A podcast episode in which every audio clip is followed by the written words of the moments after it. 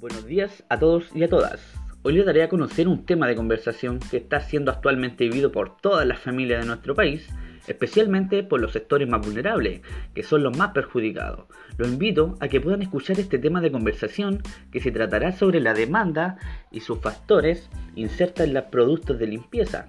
También daremos a conocer el acaparamiento como consecuencia debido a la alta demanda de estos productos, también daremos a conocer las dificultades que se nos da en el quehacer profesional como trabajadores sociales en tiempos de coronavirus. Quédese, a continuación le daremos más detalles.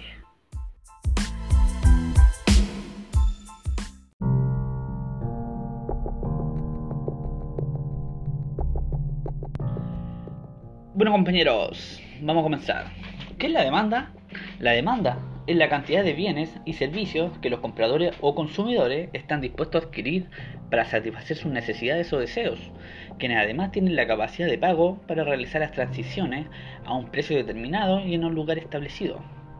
¿Ya? ¿Cómo podemos vincular esto a la realidad o a la actualidad? Esta definición que plantea Gregory Mankiw, que es el autor del libro de los principios de la economía, ¿ya? Esta definición la podemos vincular a la actualidad de la siguiente forma. ¿Ya? ¿Quiénes compran mascarilla hoy en día, en nuestros tiempos de pandemia? A nivel global, estamos todos comprando y adquiriendo mascarilla día a día. ¿Y por qué? Porque la necesidad que tenemos hoy en día, la cual la satisfacemos a través de las compras de estos productos. Los mismos también suceden con el alcohol gel, el jabón, papel higiénico, etc. Todo eso estamos adquiriendo para poder cubrir nuestras necesidades. Y si empezamos a recordar un año atrás, ¿qué sucedía con las personas a nivel global? ¿Compraba mascarilla? La respuesta es no.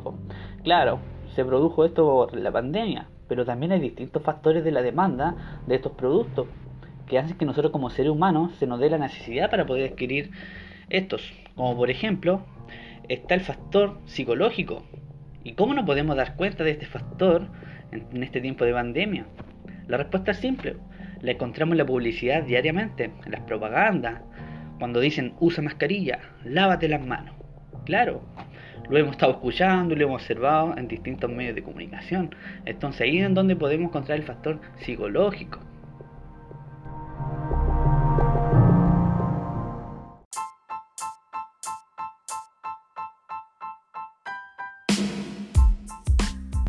Otro factor para poder observar también es el factor de fuerza mayor. Esta es la pandemia que estamos viviendo hoy en día, que nos obliga a poder adquirir ciertos productos, si no lo más probable es que estaríamos todos enfermos, ¿no es cierto? Aquí es donde encontramos también la demanda de los respiradores mecánicos a nivel mundial, que por fuerza mayor obliga y presiona al Estado que tiene que adquirir estos productos, si no los centros de salud colapsarían. También está el último factor de la demanda, que es el Estado. Este se hace responsable de las compras de los insumos médicos ya que el Estado ayuda a aumentar enormemente la economía de un país, siendo este el mayor comprador de insumos de jeringa. Para poder repartirlo, aquellos insumos a diferentes centros de salud en todo el país de Chile.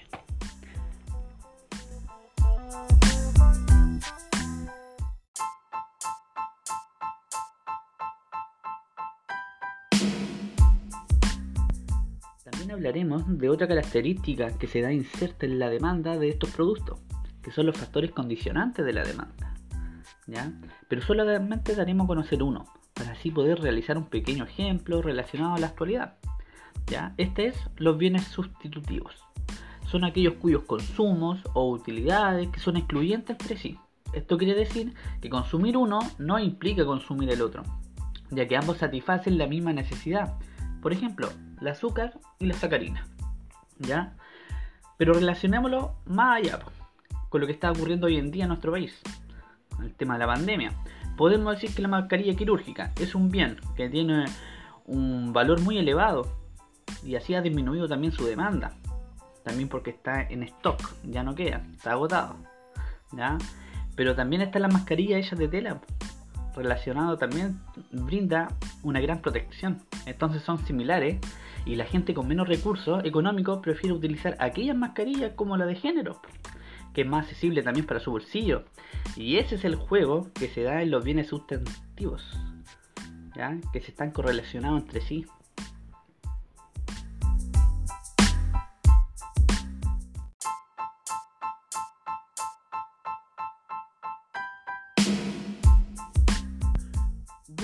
Ahora les daré a conocer las consecuencias sobre el acaparamiento. Sin duda en los últimos meses en nuestro país han ocurrido diferentes discrepancias, como por ejemplo, las personas que tienen buena situación económica han realizado múltiples acaparamientos de estos productos que son muy cotizados últimamente, ¿ya? Como por ejemplo el alcohol gel, la mascarilla, el clorogel, los papel higiénicos, etc. Lo cual lleva consigo que muchos supermercados subieran los precios de estos productos y que también trae como consecuencia malas situaciones, especialmente para las personas más vulnerables, ¿ya? Y que tienen mayor tasa de vulnerabilidad económica en nuestro país. Aunque también recordemos, existe una ley especial que dice de esta forma, quienes cometan una manipulación de precio o ocultamiento o acaparamiento de productos esenciales o ventas de alimentos riesgosos arriesgan penas que van desde 61 días a 3 años de cárcel. Pero sin duda esto no ha sido impedimento para que muchas personas hayan realizado grandes acaparamientos de estos diversos productos. ¿Ya? También esta información fue sacada de www.cernac.cl. Así que los invito para que puedan ingresar a esta página y así tener mayor información.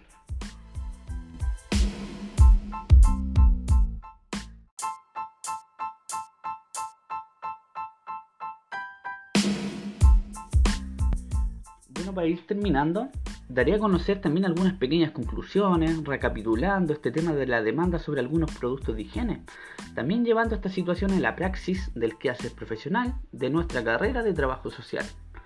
Bueno, como ya sabemos, estos productos hoy en día están siendo muy cotizados por diferentes usuarios, mayoritariamente por las personas con mucho dinero, pero que por una parte influye rotundamente en la hora de que las personas de los sectores rurales puedan acceder a esta, siendo muy dificultoso. ¿Por qué? Por el factor dinero.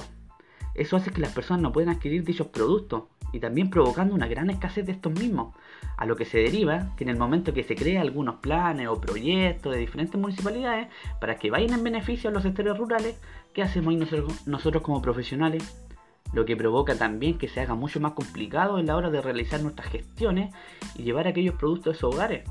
Por ende, tenemos que tener la capacidad como persona que al momento de comprar dichos productos ser conscientes de que hay miles de personas que necesitan y quieren comprar aquellos productos. Así que lo invito a poder concientizar con otras personas y que no compremos grandes cantidades de productos para que no se produzca escasez de estos mismos.